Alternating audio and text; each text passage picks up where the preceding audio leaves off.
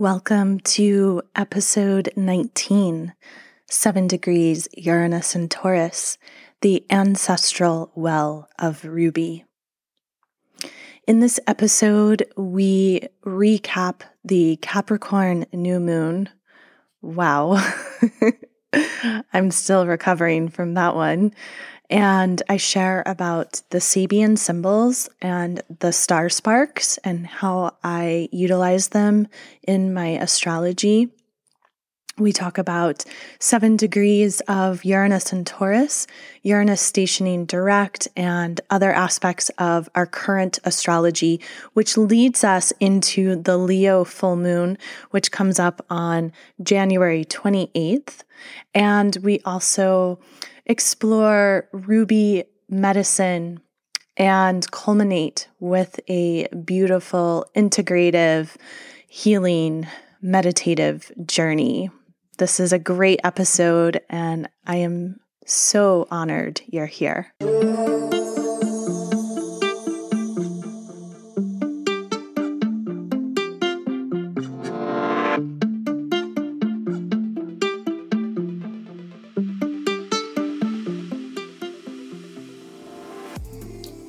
Welcome to Stars, Stones, and Stories. I am your host, Rama, and together we are weaving ancient future wisdom as we birth the new earth.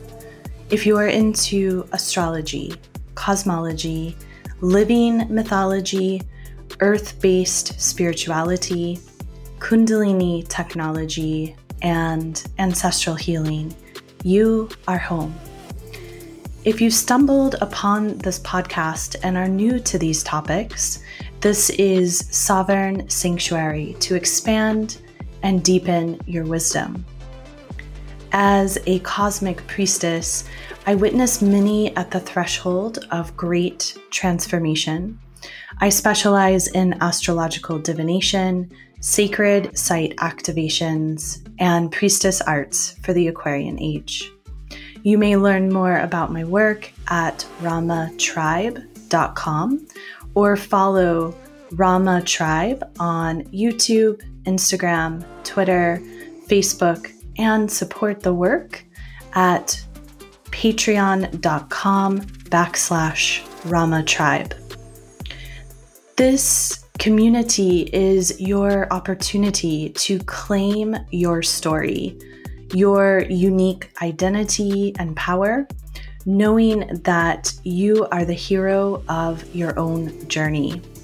You are a hologram for the collective, and you matter. The world needs your gifts and creativity now more than ever crystallize your medicine.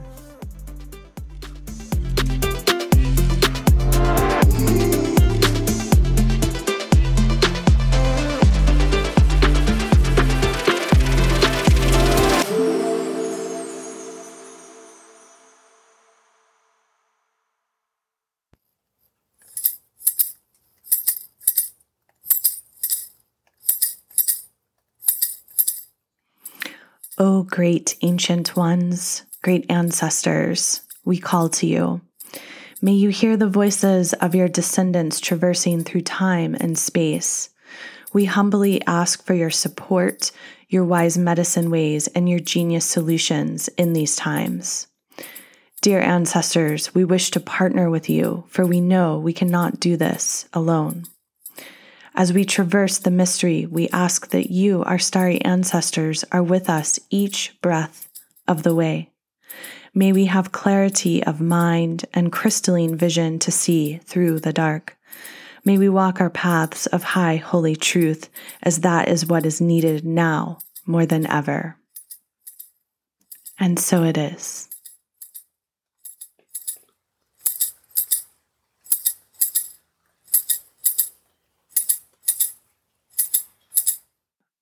Welcome, welcome, welcome. I'm so grateful you're here. And I want to welcome the many new listeners since the first episode of 2021. It was episode 18. And since then, um, there's been about 150 new listeners. We're now totaling close to 3,100 original listeners and growing. So I'm grateful that you're all here. And we now have 58 countries around the world represented. So I love just tuning in and imagining us as this beautiful web of golden light covering Mother Earth. And we're all tuning in together with this prayer to elevate our consciousness. So may we continue on this journey in a good way. Next to the United States, India still has the highest number of listeners. So, shout out to all of my listeners in India. I'm really grateful you're here. Your country is beautiful. I've traveled through it. And um, yeah, I just, I'm so feeling so blessed that you all are resonating with this podcast. Also, this past week, I received notification that Stars, Stones, and Stories is ranking as number 62 in the spirituality category in Denmark, uh, number 78 in Ireland, and number 79 in the United Kingdom. So I'm humbled by each one of you for listening in, and I truly hope these episodes are a balm for you in these times. And if they are, please share them with your friends, write a review on uh, Spotify, iTunes, Podchaser, whatever way that you listen. If you write a review, it will make the podcast be seen by other new listeners. And um, perhaps we can bump bump it bump the rankings up or essentially down um, in those countries it would be really cool I want to thank all of the donors who uh, gave generously for me to purchase a travel podcast mic. I got halfway towards my goal, and so I went ahead and I just purchased the mic because I really love crafting this podcast for you all, and I want to be able to have great sound quality even when I'm on the road. So that will be arriving later today. And I'm super excited to test it out and see if I can also capture some different sounds and some different places that I can weave in to some of my meditations. All of the tracks that you hear, except for the music that plays at the beginning and the outro of my podcast, um, are created by myself and the ones that are in the intro and outro, I've purchased the rights to. So I'm playing around with this capturing of sound and layering and really having fun with it. I've always had a deep interest in sound and sound healing, and I'm grateful that the technology is becoming that so that those of us who aren't necessarily trained in it can figure out how to do it intuitively. And with that, if any of you are sound geeks and you ever have any suggestions uh, or ideas, feel free to send me a message. I'm all ears and I'd love to hear your feedback or your ideas, ways to make things better. And again, that goes for anything in my podcast. I definitely see this as a collaboration, a co creation between you as the listener and myself as the crafter. And this podcast would not exist without you, just like it would not exist without me. So I want to make this better. I want to make it really juicy and very appealing to all of the senses. So please share with me any ideas or suggestions you have to make things smoother and more interesting. Also, recognizing that I am a one woman show and there's a lot I do in my life. And so there's only so much time I have to offer to crafting this podcast, but I do invest a lot of myself here. So please also be gentle as you offer the suggestions. I also just want to say that I've appreciated all of the amazing patrons who are supporting my Patreon page, which is Patreon, P A T R E O N dot com backslash Rama Tribe. And I wanted to say that the supporters who have been uh, investing in the $11 per month Write On tier, I'm really grateful for you all writing my book is extremely vulnerable, even more so than putting myself out in a podcast. I've just sat with it and I need to go even deeper and more vulnerable with writing my book. And I've come to a place where I'm not really comfortable in sharing the text anymore until it's getting closer to being published. So, with that said, I'm transitioning the $11 Write On tier into a ancestral healing circle, a monthly gathering online that will be recorded. So, those of you who have been on the Write On tier, I'll be emailing you about this and I think that this is going to be of greater service to everyone. So, if you're interested in ancestral healing, I would really encourage you to check out that tier. In my opinion, ancestral healing is a baseline for these times. So, just to let you know, if you don't know about my Patreon page, for $3 a month, you can support me with a cup of tea in writing my weekly Venetian love notes and keeping up with this podcast. If you're not already signed up for my Venetian love notes, please go to my website, ramatribe.com, and you'll see an option to sign up, or you can scroll all the way down to the welcome page and sign up there. I do send those out every Friday. So, my podcast only comes out every other Friday. And if you're interested in the current astrology and just staying up to date with me with different offerings, I highly recommend being on my Venetian Love Notes for $5 a month through Patreon, you get access to the Lunar Rhythms. These are bi weekly playlists that I put out around the new and the full moons. For $11 a month is the Ancestral Healing Circle. For $22 a month is the Starwalker Transmissions, which you will get a monthly forecast and a guided meditation at the beginning of every month.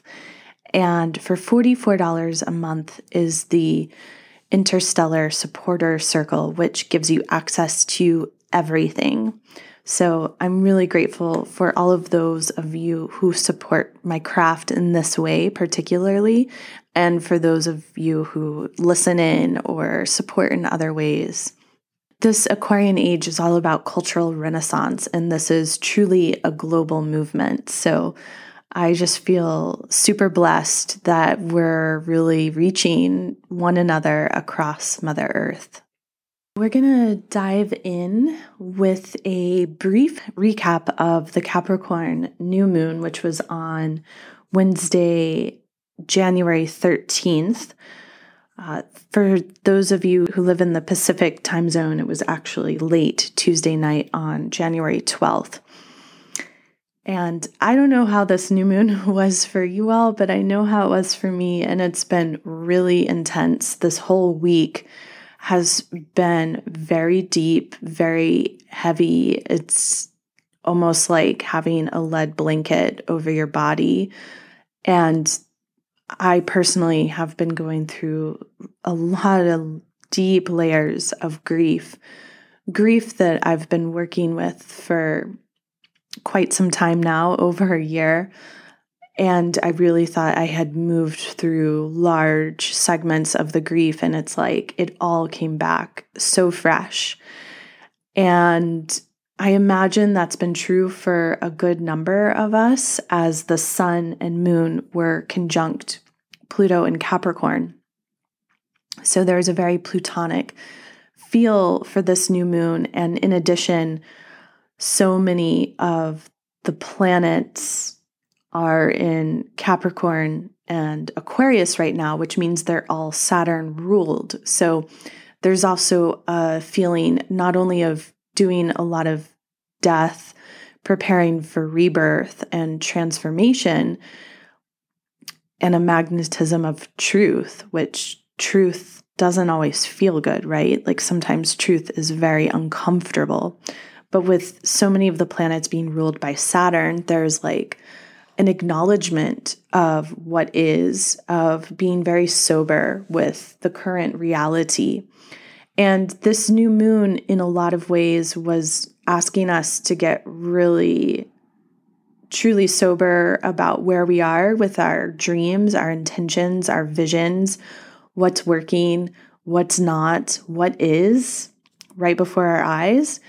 And as we get real about all of this, looking ahead to what are we going to create?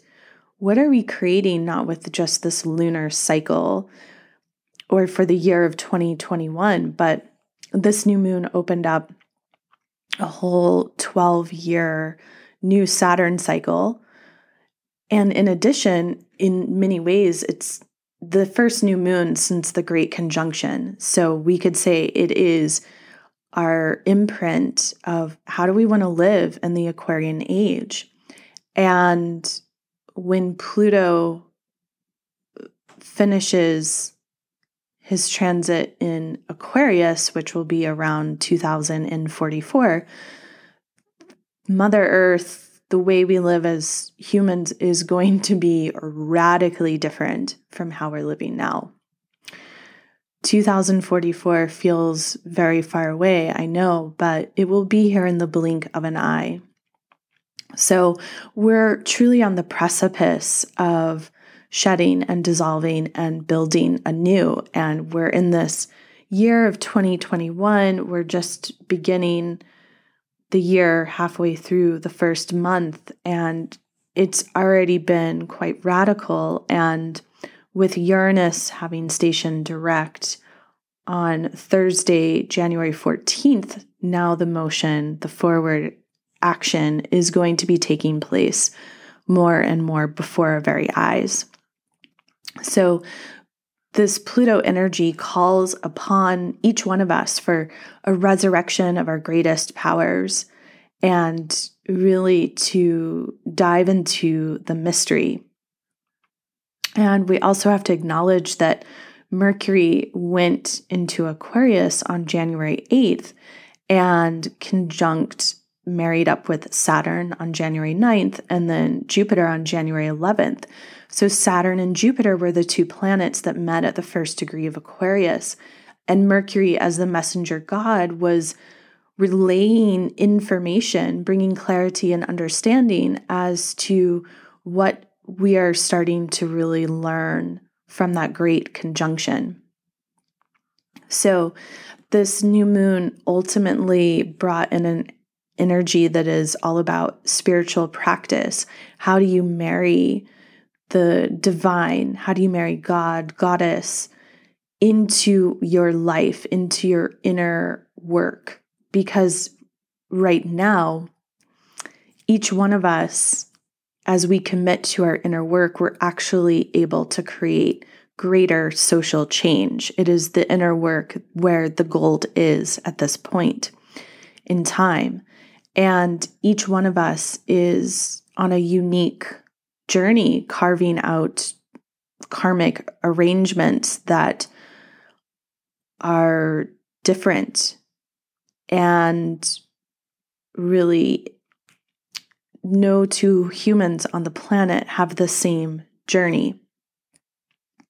It's like we each have a secret assignment, and these instructions are written upon us internally in the innermost parts of who we are, and we know them implicitly. And so we have this opportunity to really align with that. The Capricorn new moon of any year, in my opinion, is the most important one for making intentions for the year ahead, the Gregorian year ahead. And like I said, we're starting a 12 year cycle. In addition, this is about how you want to live in the Aquarian age as a whole. We've gone through this great conjunction. This is the first new moon. So I really encourage you to make new moon intentions. It's not too late, especially if you're listening to this podcast on January 15th, 16th, 17th. It's not too late. So please, if you feel called, you can craft some intentions these intentions are for 2021, 2022, 2026, 2033, and 2044. So go wide, go vast, cast your net using the language I'm easily and effortlessly finding myself, dot, dot, dot. And a major part of manifestation is to believe that you are worthy of what you're asking for. You must believe this to achieve it. And it is also essential to be offering gratitude for that which you are already have and to really create a practice so that offering gratitude becomes a daily action. And with that, that can be also a form of offerings that you're giving, gifting, which we'll talk more about in my ancestral healing circle. Um, clarifying what you want and aligning your beliefs with that, and really living in right relationship, allowing your soul purpose to guide you to be your North Star. I want to share with you about the Sabian symbols and the star sparks. I was first introduced to the Sabian symbols, I think it was about a decade ago. And the star sparks I learned about five years ago. They're basically these sensitive points. As we look to the sky, even ancient astrologers would divide the sky into a 360 degree circle. Therefore, the 12 constellations, each zodiac had 30 degrees. Each star sign with 30 degrees carries a different, very particular energy signature that ranges from the first degree of Aries to the 30th degree of Pisces. And we could say that each of these signatures is like its own contained mini cosmology and energy field. These symbols and star sparks can be utilized as a divinatory system all on their own and they also offer this great breadth to astrological practice. I have played around with them in my own personal astrology, and sometimes I use them in readings with people, and um, sometimes I use them in sharing about the overarching astrology that we're facing through transits, through what is happening currently in the sky, or as we're forecasting but they haven't played a really front and center role in my astrological offerings because there's so many layers to astrology. And when you're connecting with people, you want to meet them where they are and then add to it, but you don't want to add too far so that their mind is like blown to a place where they lose comprehension. So now that we're in the Aquarian age and we're all learning this language of astrology, which truly is the language of the Aquarian age, I'm really being guided to share some of the deeper parts of what I use in my own personal practice of astrology with you all. And as I do that, it's like we're all growing together, and this is how it's meant to be.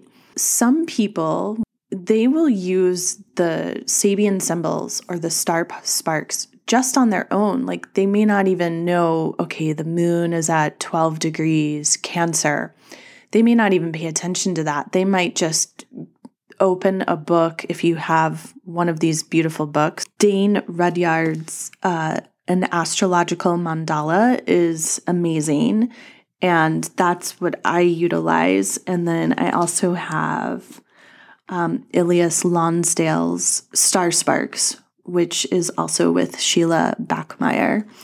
Um, and I like both of these. Now, Dane Rudhyar's astrological mandala is out of print and very hard to find. So you may not be able to find it, but I was super lucky because my mom found this book and gifted it to me. And I'm so grateful to have it because before I had it, I was looking the um, Sabian symbols up online, which you can do. You can find them online, but having the book on hand can be really nice too especially if you're a professional astrologer, right? Like if you're just a hobbyist, um, I wouldn't stress about having the, these books, but as you go deeper, you might want to add them to your library. Back in 1925 in San Diego, astrologer and spiritualist Marc Edmund Jones gave birth to the Sabian symbols with this clairvoyant woman, Elsie Wheeler, who was bound to a wheelchair for most of her life and really suffered in a lot of different ways. But she, I think, like, through her suffering, uh, she had this incredible skill of clarity and channeling messages, images, and symbols.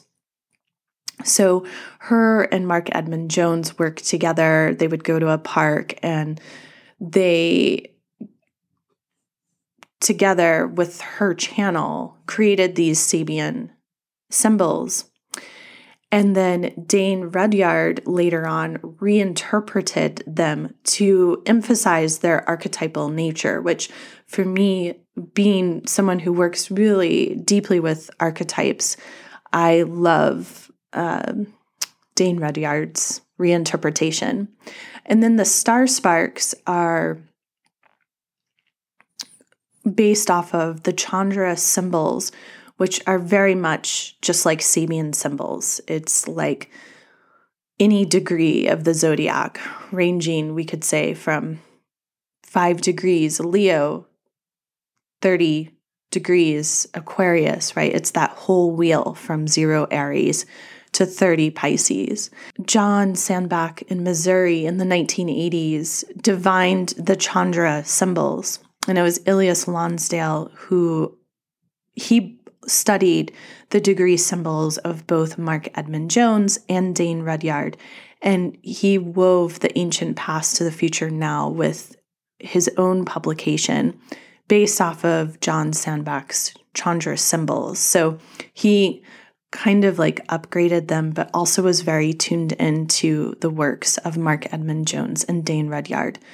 So they're very complementary. And I personally like to look at both. I, I feel like the Sabian symbols and the star sparks both feed off from one another. And the reason why I'm speaking to these so in depth is because when it was uh, early December, I was looking ahead into January of 2021, and I was really guided to look at Uranus and Taurus, which we know Uranus and Taurus is such a innovator, a force of inspiration and radical change in 2021. And Uranus has been retrograde since mid August of 2020. Just on Thursday, January 14th, Uranus stationed direct. While Uranus stationed direct at 6 degrees 43 arc minutes Taurus, and throughout the entire month what is happening when Uranus conjuncts Mars and Taurus. I'm really interested in that because that is the inauguration day in the United States. It's going to be an important day for all of us globally because, regardless of how we feel about politics, I think we can all agree that what goes on politically in the United States very much has a global impact on the entire world. Before a few days before that, Jupiter will square Uranus, and it's all happening at 6 degrees 44 arc minutes, Taurus. So, when you're working with the Sabian symbol or the star sparks, you always round up to the next degree. So, it's technically 7 degrees Taurus. Seven degrees Taurus, the Sabian symbol is the woman of Samaria at the ancestral well. This is the meeting of the traditional past and of the creative spirit that points to the future. the woman of Samaria. She is a woman at the fringe of society. This energy signature is all about a new order that is based on universal love and how that is replacing the old tribal orders, the old ways. This is where the highest meets the lowest. And when the lowest is free from tradition, bonds open up to love. This is about the creative future descending first to that which has become chaos, knowing that an old order is never open to a new revelation until it has accepted disorder in the name of love. So, that is a quote that comes directly from Dane Rudhyar. I will read it again. The highest meets the lowest when this lowest is free from tradition, bonds, and open to love. The creative future descends first to that which has become chaos. An old order is never open to a new revelation until it has accepted disorder in the name of love. So essentially, we have this new quality of being that is revealed, which renders the old patterns obsolete. And this phrase, the old patterns obsolete, brought me straight to one of my favorite quotes by Buckminster Fuller. You never change things by fighting the existing reality. To change something, build a new model that makes the existing model obsolete. So, this is the energy that we are meeting in 2021 this energy of radical illumination, of innovation, of inspiration. And the star sparks for seven degrees Taurus is a large ruby inscribed with a prayer. How to find the way between navigating human and spirit gather a unique soul identity, give of self completely, take existence through the body to serve the highest in all. Use the body as your temple, your living temple. The way in is the way out. Go through the heart and ground to Mother Earth. And this whole concept that the way in is the way out is so imperative. This is exactly why, with this Capricorn new moon, it was conjunct Pluto. It's like, get sober, get real. Because if you want to build anew, if you want to build your greatest dreams into reality, you have to reckon with where you are here and now. You have to, it's essential. And earlier this week, through my social media, I shared this beautiful poem by Reverend Adrian Kahn, who came to me via Rob Brezsny, who is an amazing astrologer that I've been following since I was like 16, which was a long time ago. and I want to share it with you. You are the hidden God. Wake up in the dream. Read between the lies. To question is the answer. The front line is everywhere. There are no innocent bystanders. Truth is a three edged sword. Practice infinite tolerance except for intolerance. Achieve strength through joy. Embrace your shadow. Change is stability. Creation never ends. Everything is a verb. The way in is the way out. All things connect all the time. The going is the goal. Today is the day. So, Sunday, January 17th, Jupiter squares Uranus. It's at that seven degrees Taurus. And Jupiter, planet of expansion, one of the teaching, guiding planets that brings prosperity, knowledge, wisdom, that rules law and medicine is squaring Uranus and Taurus, who has stationed direct. And so this is the beginning of this push pull energy that we're going to be working with throughout the year. This is where we expanding and where do we need to come to terms with our financial markets, how we connect to Mother Earth consciousness? What are we creating in this Aquarian age? And are our values aligning? And for each one of us, the square is going to affect us differently. However, it's important to know that the astrology we're going through up until the Leo full moon is peaking in intensity from that Capricorn new moon. And there are a lot of waves that we're going through. And as I mentioned, you might circle back around to face old grief, old trauma timelines that you're like, what is going on? I thought I had resolved this. And it's just another layer that's coming up to be cleared. We're working with energy that moves in a spiral. And it's important we understand this. This is part of reclaiming the divine feminine that is so needed for all of us on earth, whether you're in a masculine body or a feminine body or a transgendered body we're all awakening this divine feminine consciousness that is so necessary that we need to have in our leadership in the Aquarian age. And through that, the paradigms where the masculine, the wounded masculine, the toxic masculine has been really at play, and also the toxic feminine, right? Because it's a two way street. Where that toxicity has been at play, we're awakening this whole new consciousness. So, this Jupiter square Uranus on Sunday, January 15th, opens up that first real point of tension. And then on Tuesday, January 19th, the sun goes into Aquarius. So the sun moving into Aquarius is important because eventually the sun will meet up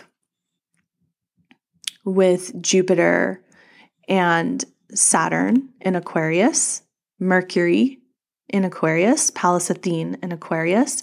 And so the sun is going to bring in that pure vitality, that purpose, that true soul alignment with what Pallas Athene opened up, and then Saturn and Jupiter opened up in this gateway of the Aquarian age. So we're really building, we're building in such a sophisticated way. I hope you can see the beauty of this astrology, how it, it is after the Capricorn new moon that the sun enters to mark these spaces and these places to bring a new form of illumination.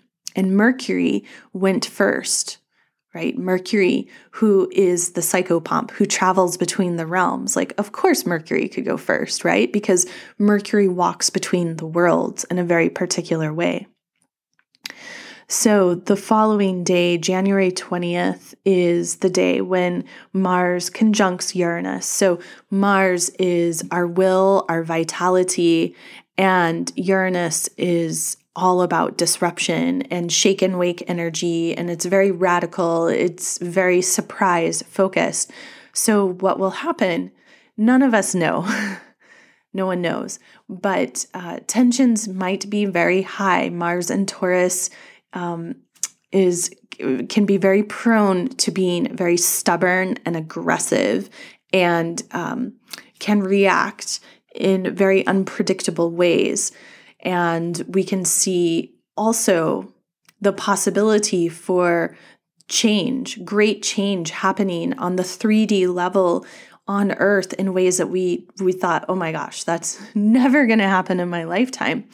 Well, Uranus and Taurus makes it so radical and it's it's revamping Earth. So we're opening up possibilities, which is why we, those of us who gather in this particular way, want to continue to evolve, consciously evolve who we are through connecting to our lineage and to Mother Earth and to the starry wisdom of the cosmos because we're the ones who are physically rooting and grounding these changes. We are the ones that are powerful, that have so much magical potential at our fingertips.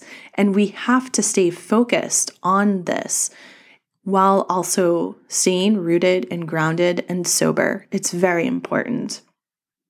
Also, I just want to add in on the day that Mars and Uranus conjunct, it's also a first quarter moon, which is always a time of like tension and struggle. So that activates that. And Mercury is trine the North Node in Gemini. So that is also positive in the sense that Mercury is communicating with our collective dharma, our collective destiny. So, whatever is happening, no matter how it looks, whether you're looking at it through social media or through other forms of media, ultimately it is for our greatest good. On Saturday, January 13th, Mars squares Jupiter. And Jupiter will be at 8 degrees Aquarius, and Mars roughly at 7 degrees Aquarius. And so this is after Mars has met up with Uranus and Taurus, then Mars comes to make the first square here with Jupiter, which is our instinct, our vitality, our will, squaring how we wish to expand. What directions are we growing in? And so it's a reckoning. This month of January overall has this deep sense of kind of more of the same of what we've been going through since 2020. However, after the Great Conjunction on December 21st of 2020, different planets have made particular alignments. So January is so much about distilling the integration process in a way that we can really embody it, we can understand, we can think about the work that we're meant to do here and now, and how culturally and personally our instincts are drawing us towards that work. How how can we use this astrology with Uranus and Taurus moving and shaking really old earth paradigms and uti- utilize this for the greater good. Now, also on this day, Venus has a lovely sextile to Neptune. Neptune is in Pisces and Venus in Capricorn. And so there's a connection between our values and the dream. And there's a lot of gifts that we can receive as Mars squares Jupiter if we're willing to keep our values and our dreams alive. And this is why working with this Capricorn new moon and our intentions is so important. Also, on this day, the sun aligns with Saturn at 4 degrees 20 arc minutes, Aquarius. So there's a lot of layers to this day, to the potency. And I recommend that you have some time to reflect, to journal, to absorb what is being transmitted cosmically, what you're receiving, and pay attention to the signs and the synchronicities and the greater messages at large that are trying to come through you. As we continue to build that following week, the sun begins to make particular aspects. Sun is now in Aquarius. And so the sun is talking to Jupiter and Saturn and what has been experienced, and Mercury.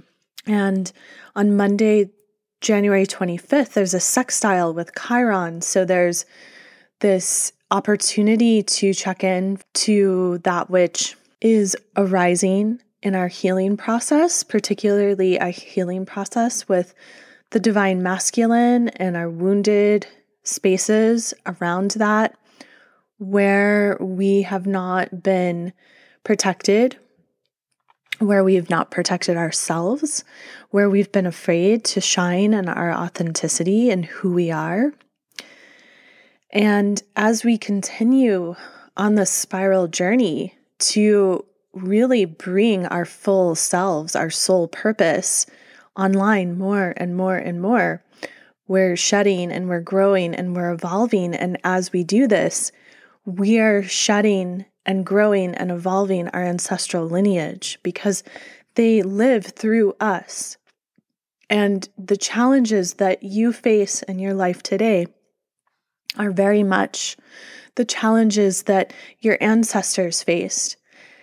And part of the reason why we're here now in this epic time of astrology that feels so immense is with this Uranian Taurian energy, we really do have the ability to shift that which was previously impossible.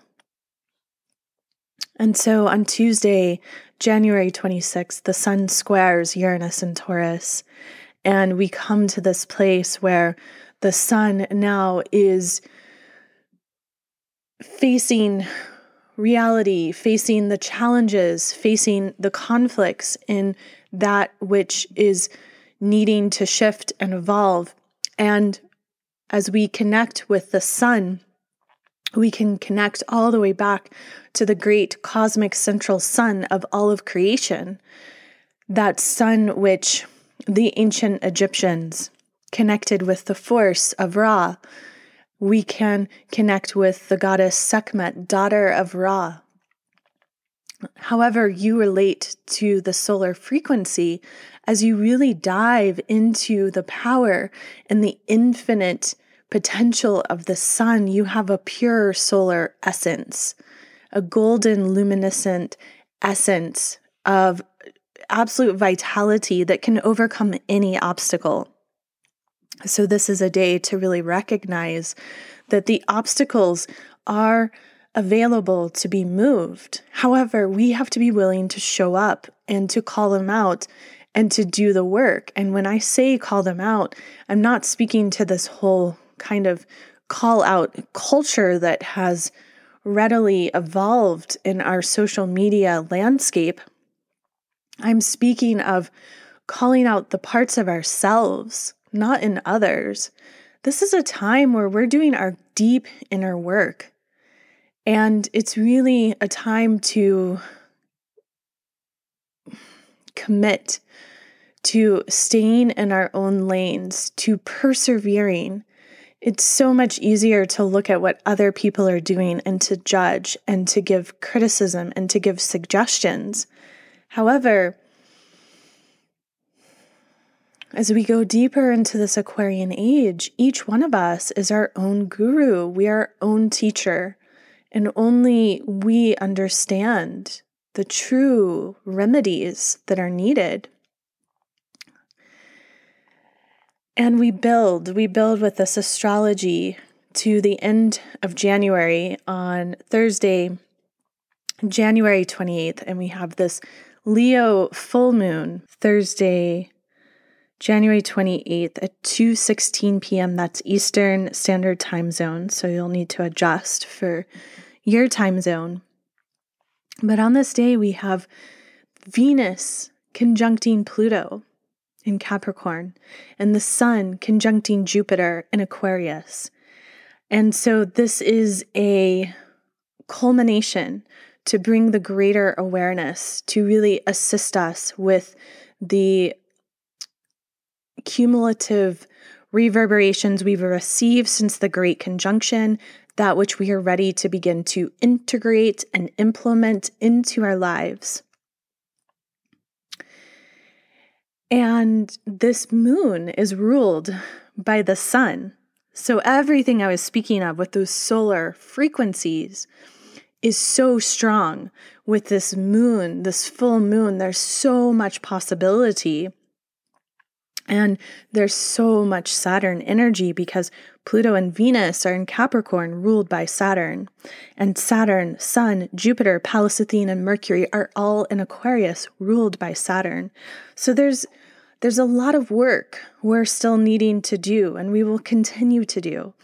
And this is why we are here. This is the call of Saturn is to teach us through limitation how to experience our own self mastery, how to learn, how to grow, and how to evolve. Saturn helps us to know exactly where we need to focus. And the moon is at 10 degrees, Leo.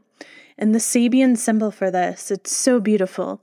Early morning dew sparkles as sunlight floods the field.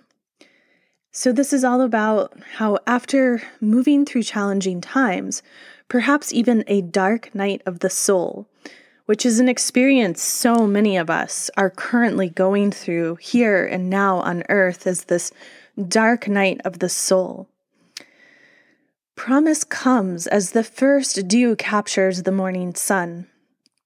Fresh insights are achieved with a crisp mind. New beginnings occur with the awakening energy. There is a shift in heavy emotions and ways of thinking. So it is important to let go, to allow flow, to rise up, to keep that channel open. And I have this beautiful quote to share by Martha Graham about keeping the channel open. There is a vitality, a life force, a quickening that is translated through you into action. And because there is only one of you in all time, this expression is unique. If you block it, it will never exist through any other medium. It will be lost. The world will not have it. It is not your business to determine how good it is, nor how valuable it is, nor how it compares with other expressions. It is your business to keep it yours clearly and directly, to keep the channel open. And the star sparks for this Leo full moon is a man putting olive oil all over his body. This is about physical embodiment, how self healing must come first, how each one of us must be true to ourselves. So the question is how do you care for your body temple? How do you take up the space you deserve to have in life? And how do you believe in yourself? There's some really beautiful aspects with this full moon, and I'm planning on hosting a gathering.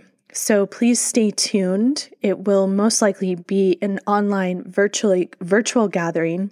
So if you're interested in joining, um, hopefully you're already receiving my Venetian love notes. So you'll see the invitation to join there. And if not, please sign up at ramatribe.com.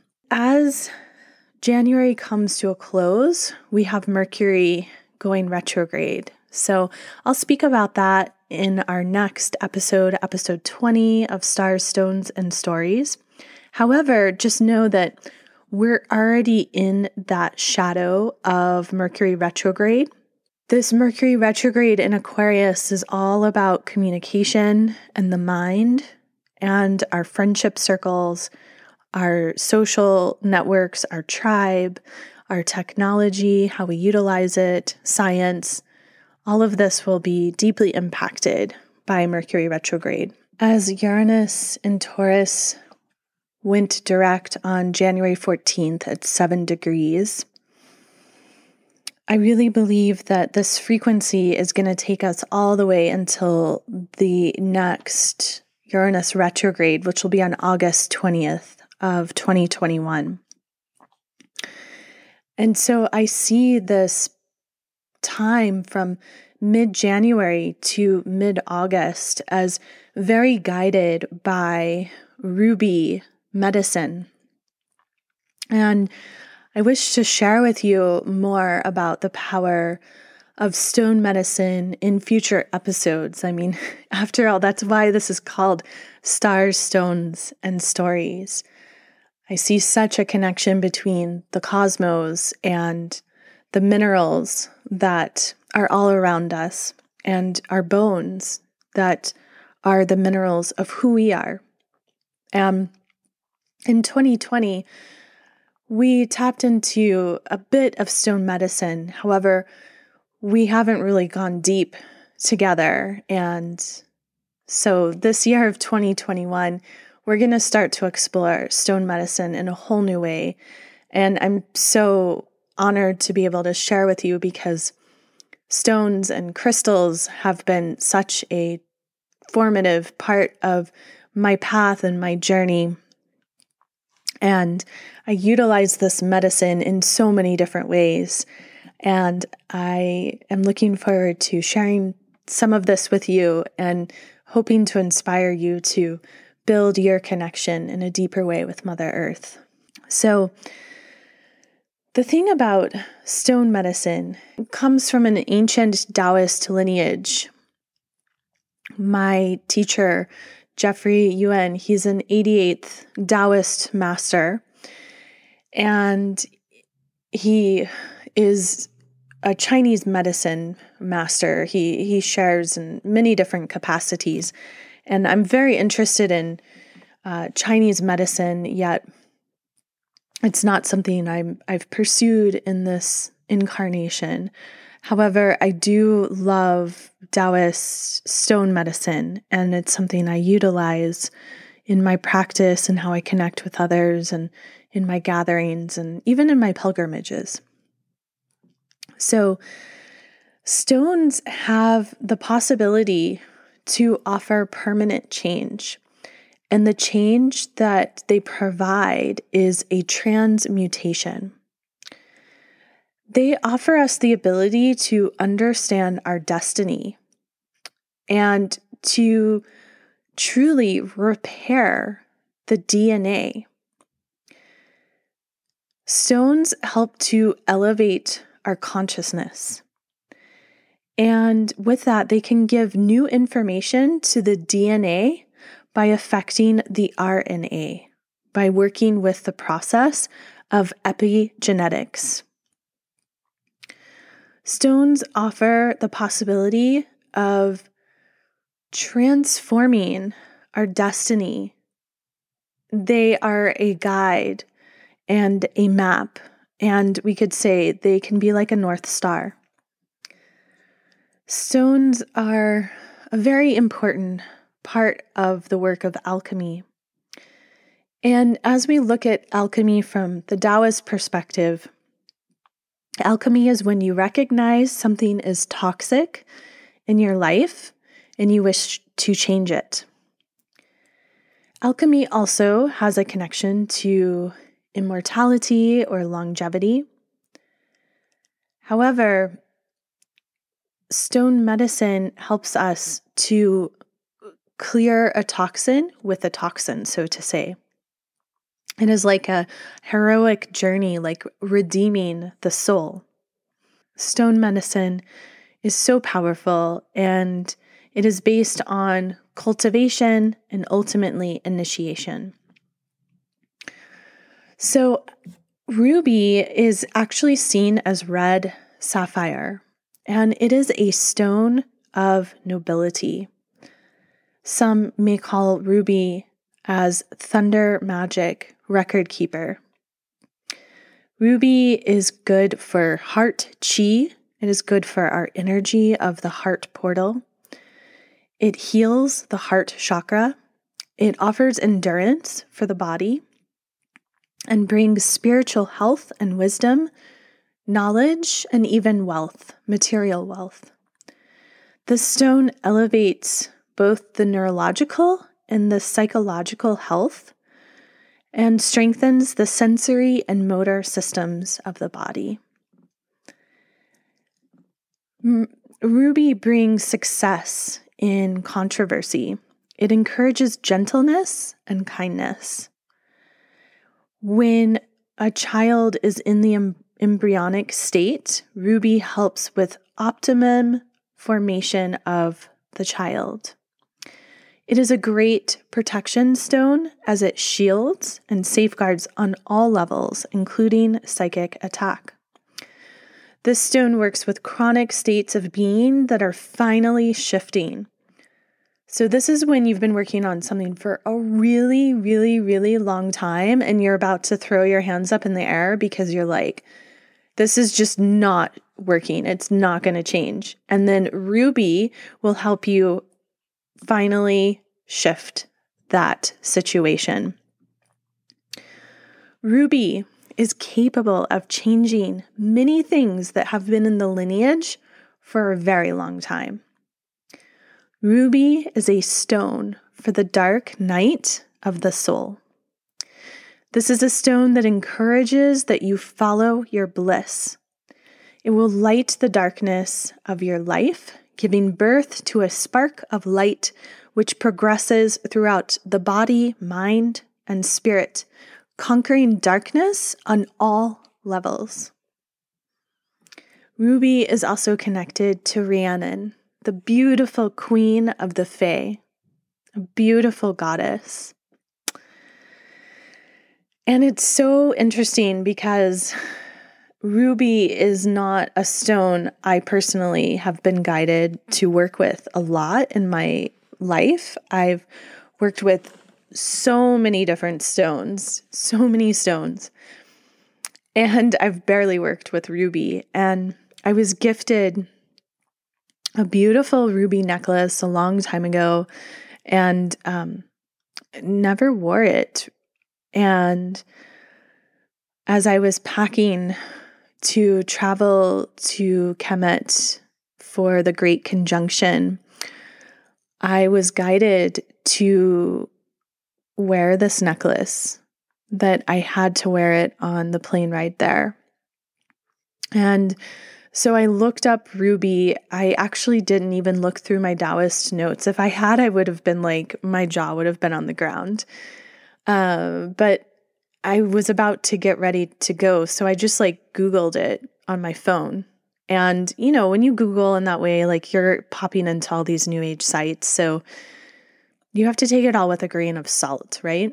But I read enough that I knew like I definitely needed to wear this ruby necklace. And so it traveled with me throughout Kemet on my journey. And it felt so important because going on this journey was a huge leap of faith a huge leap of faith. I'll share more with you all as time goes on and it feels appropriate. It took so much for me to feel like I could do this. It took every ounce of my spiritual courage. Just knowing how Ruby can move the ancestral lineage when you're working with really old patterns is so significant. And I was recently visiting my father with my daughter for her 10th birthday. My father gave me these really beautiful ruby earrings. So beautiful. It felt really interesting that they came to me upon my return from this journey. They came from my father when I've been doing such intentional work, both through my mother line and my father line, for a number of years now, over 20, consciously of ancestral healing, but really kind of like with my sleeves rolled up down in the dirt for the past five years. Like to to come across this wisdom, to connect in with it in a whole new way, and the way Ruby is working with the seven degrees of Uranus and Taurus. And as I say, each one of us is a hologram for the collective.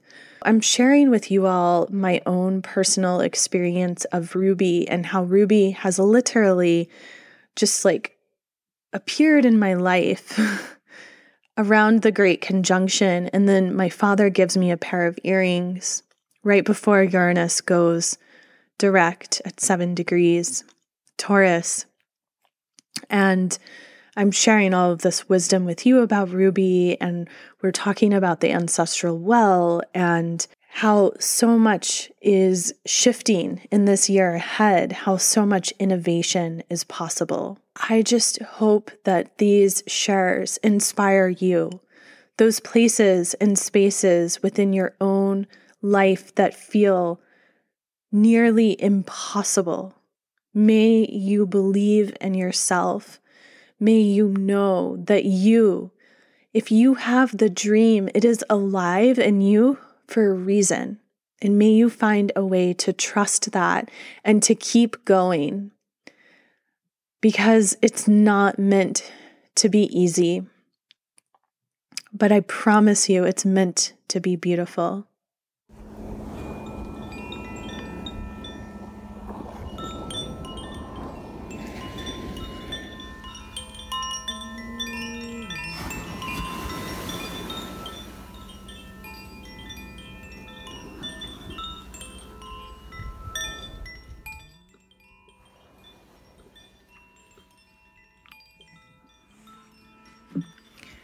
As we prepare for meditation, please make sure you're able to be present here and now, taking care of any potential distractions by turning off technology and taking care of your biological needs.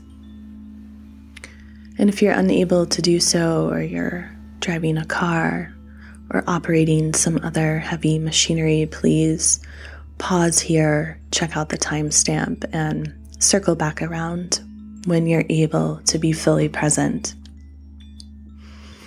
So, finding a space to lay down or sit to be comfortable and just immediately sinking into your body and imagine you're immediately sinking in to Mother Earth as if you're lying on the earth directly.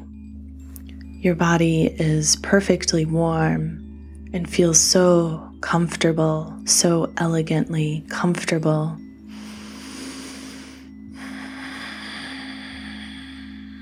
And you begin to draw in long, deep, conscious breaths in through the nose and out through the nose. And as you draw the breath in, you imagine you're pulling it all the way up from the ancient, ancient roots of Mother Earth. And as you exhale, you see this breath travel from the base of the spine up through the crown of the head. And now you inhale and you imagine you draw the breath from the cosmos, from the great cosmic womb of creation. And as you exhale, you see this breath go down from the crown of the head all the way to the base of the spine. And again, you inhale, drawing the breath up from the ancient roots of great Mother Earth and as you exhale, allow that breath to travel from the base of the spine to the crown of the head. Again, inhaling, drawing the breath from the great cosmic starry wisdom all the way from the galactic center through the galactic center to the great cosmic womb of all, of all, of all, of all of creation. And as you exhale, that breath goes down from the crown of the head to the base of the spine. Again, inhaling, drawing the breath up from the ancient roots of Great Mother Earth and exhale, the breath goes from the base of the spine to the crown of the head. And again, inhaling from the vastness of the starry wisdom, and exhale down to the crown of the head, to the base of the spine. And as you're noticing your spine, at the base, the base, the root chakra, you begin to see a wheel of red light.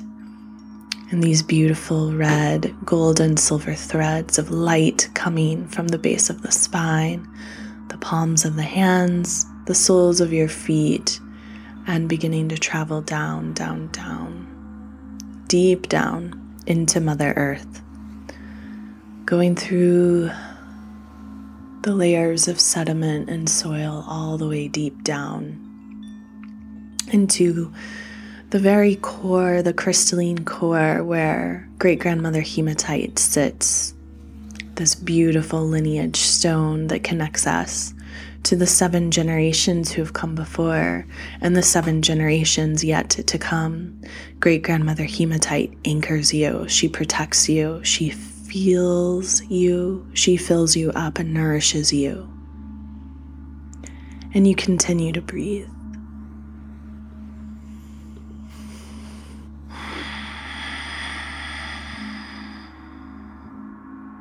As you're breathing, you begin to look deeply into your mind's eye, into the space between your two eyes, the center of the eyebrows, where the third eye meets, and you begin to see light traveling, yourself traveling through the stars, through time and space. You see flashes, flashes of people, beings Perhaps you, perhaps your ancestors, your blood ancestors, your soul ancestors, your star ancestors. You see the recognition and the knowingness as you move through time and space. And you yourself begin to feel as if you're flying on the back of a very large winged creature, perhaps a very large owl, a dragon, or some other being that you don't even know how to name. And you trust this process, you know that this being is a guardian for you and you enjoy this journey through the stars. And as you're flying, you begin to notice that these stars begin to shine in this most beautiful pink, red, orange way. And you notice that they are actually crystals of ruby. And you're flying through many different realms. And as you fly, you receive so much information, inspiration that begins to shed blockages that have restrained you from your path. It is if these stones and moving through this time and space is literally rebirthing you here and now. And you continue to enjoy this journey, and the creature that you're flying upon is now headed towards this most beautiful blue green planet, your home planet, one of your home planets, Terra Gaia, and you begin to make the descent down.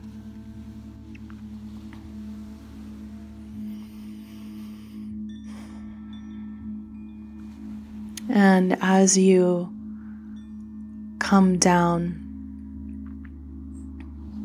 you come and land very gently in a scene, perhaps desert or mountain.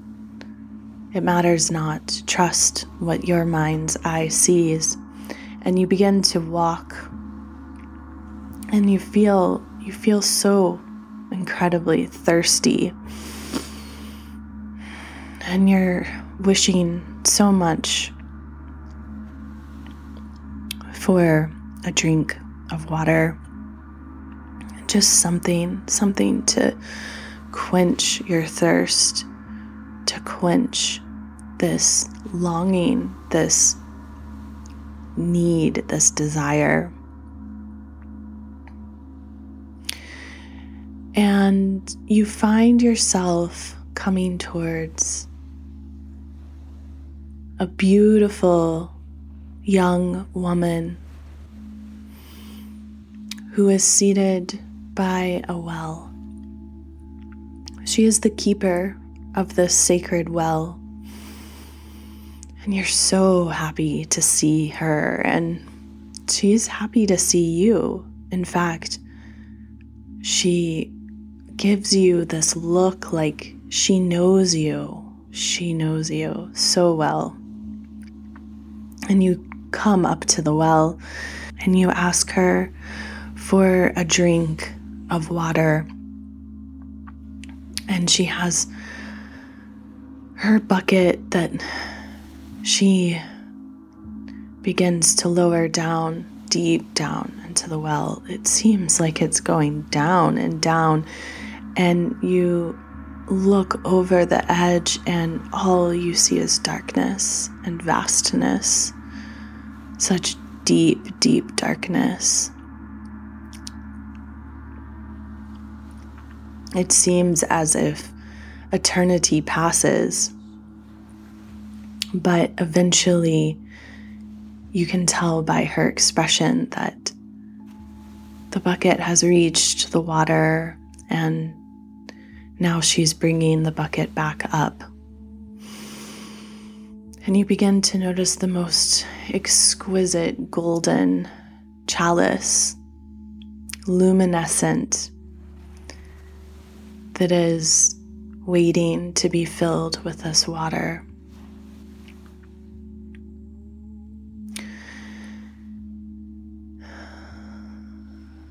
And slowly yet surely, the bucket comes up and she pours so elegantly, so gracefully the water into the chalice.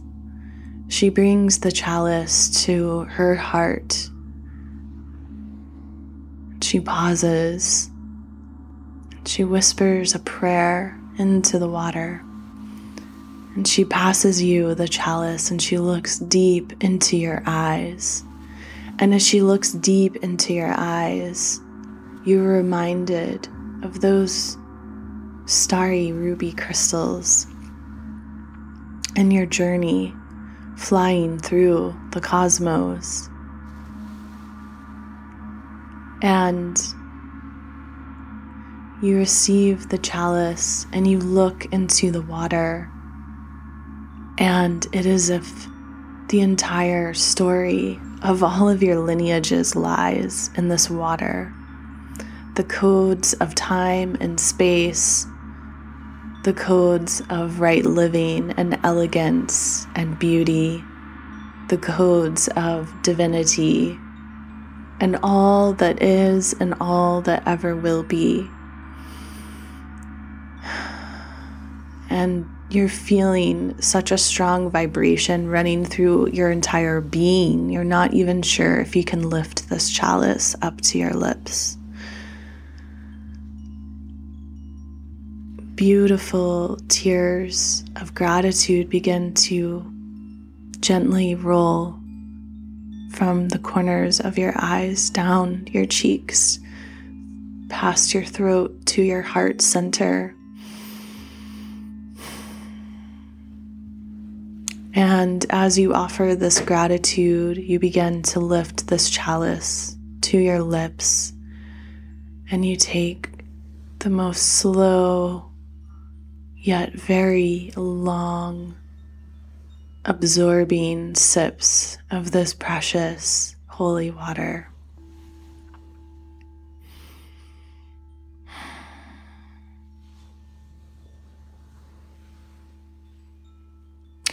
And as you're drinking and you look into the chalice once more, you begin to notice there's something very large and red in it.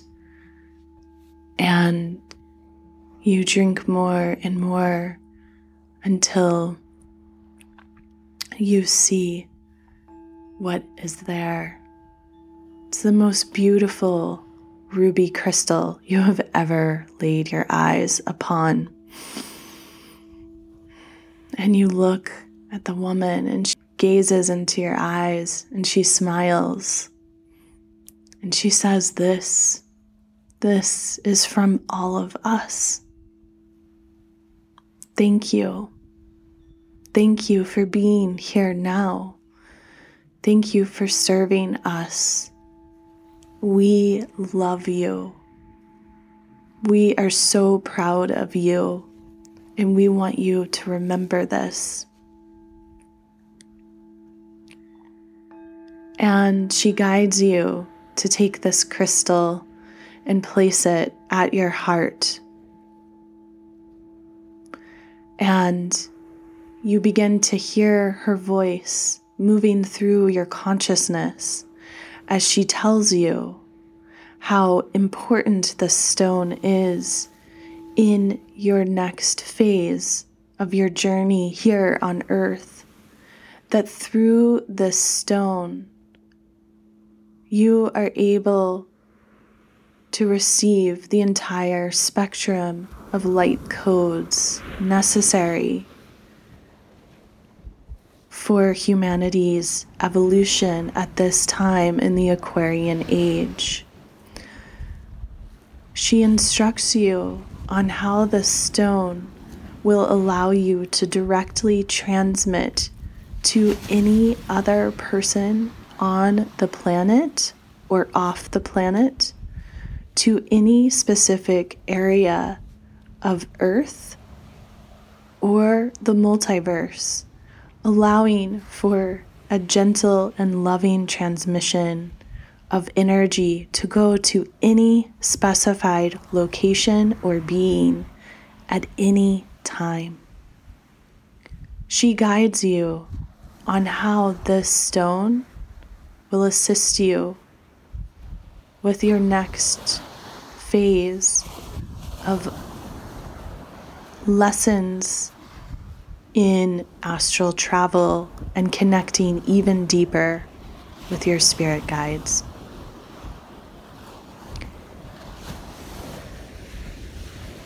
She begins to sing over your entire body, and you feel every cell of your body reverberating as you receive the codes from this holy, holy well.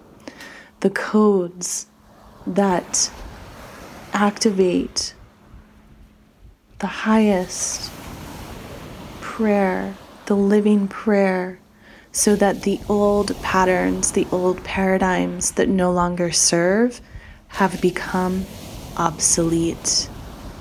You have everything you need and you know it. And as she sings, and as the stone sits at your heart, you begin to feel as if you're in the most beautiful little boat bobbing along the ocean, being rocked gently, gently, gently by the great healing waters of all of creation, being completely rebirthed and renewed, fully resilient, and fully alive. More than ever before. And so you allow yourself to experience these sensations. You allow your body to receive through your cells, through your chakras, through the bones, the stones of who you are.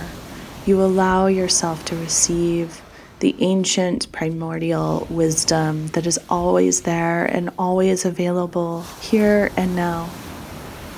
And you feel such beautiful waves of relaxation moving through you, eliminating tension, and fears and worries and concerns. And as you begin to inhale deeply, you're drawing that breath all the way up from Great Mother Earth. And exhale, it begins to move up through your spine to the crown of your head. And you inhale from the great starry wisdom.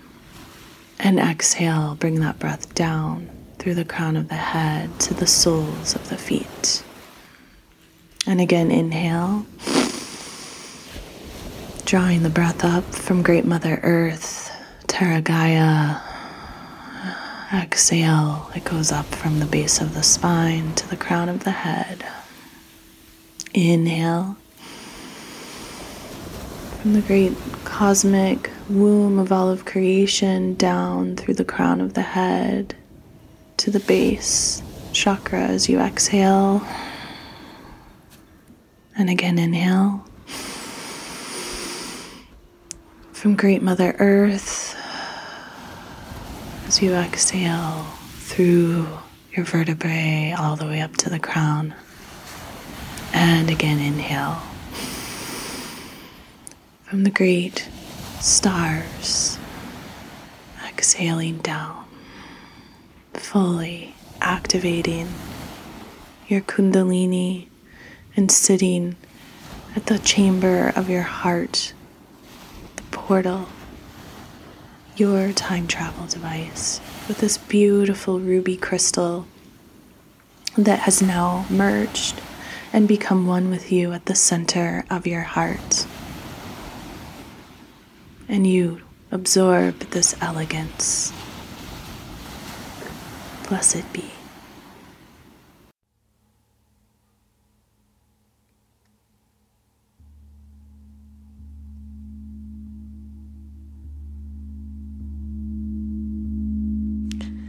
May Isis heal me as she healed her son Horus of all the pains which were brought on him. Thou, great enchantress, heal me. Save me from all evil, things of darkness, from the epidemic and deadly diseases and infections of all sorts that spring upon me, as thou hast saved and freed Horus. Free me from all possible evil, hurtful things of darkness, from epidemic and deadly fevers of all kinds. And so it is.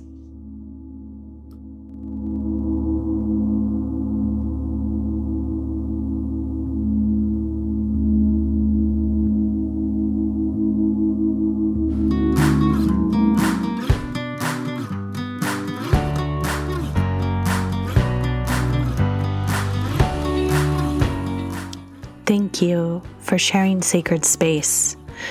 My prayer is that we awaken to the reality that we are a hologram for the collective. By being fierce in our authentic truth, we have the opportunity to elevate life on this exquisite planet Earth. Crystallize your medicine.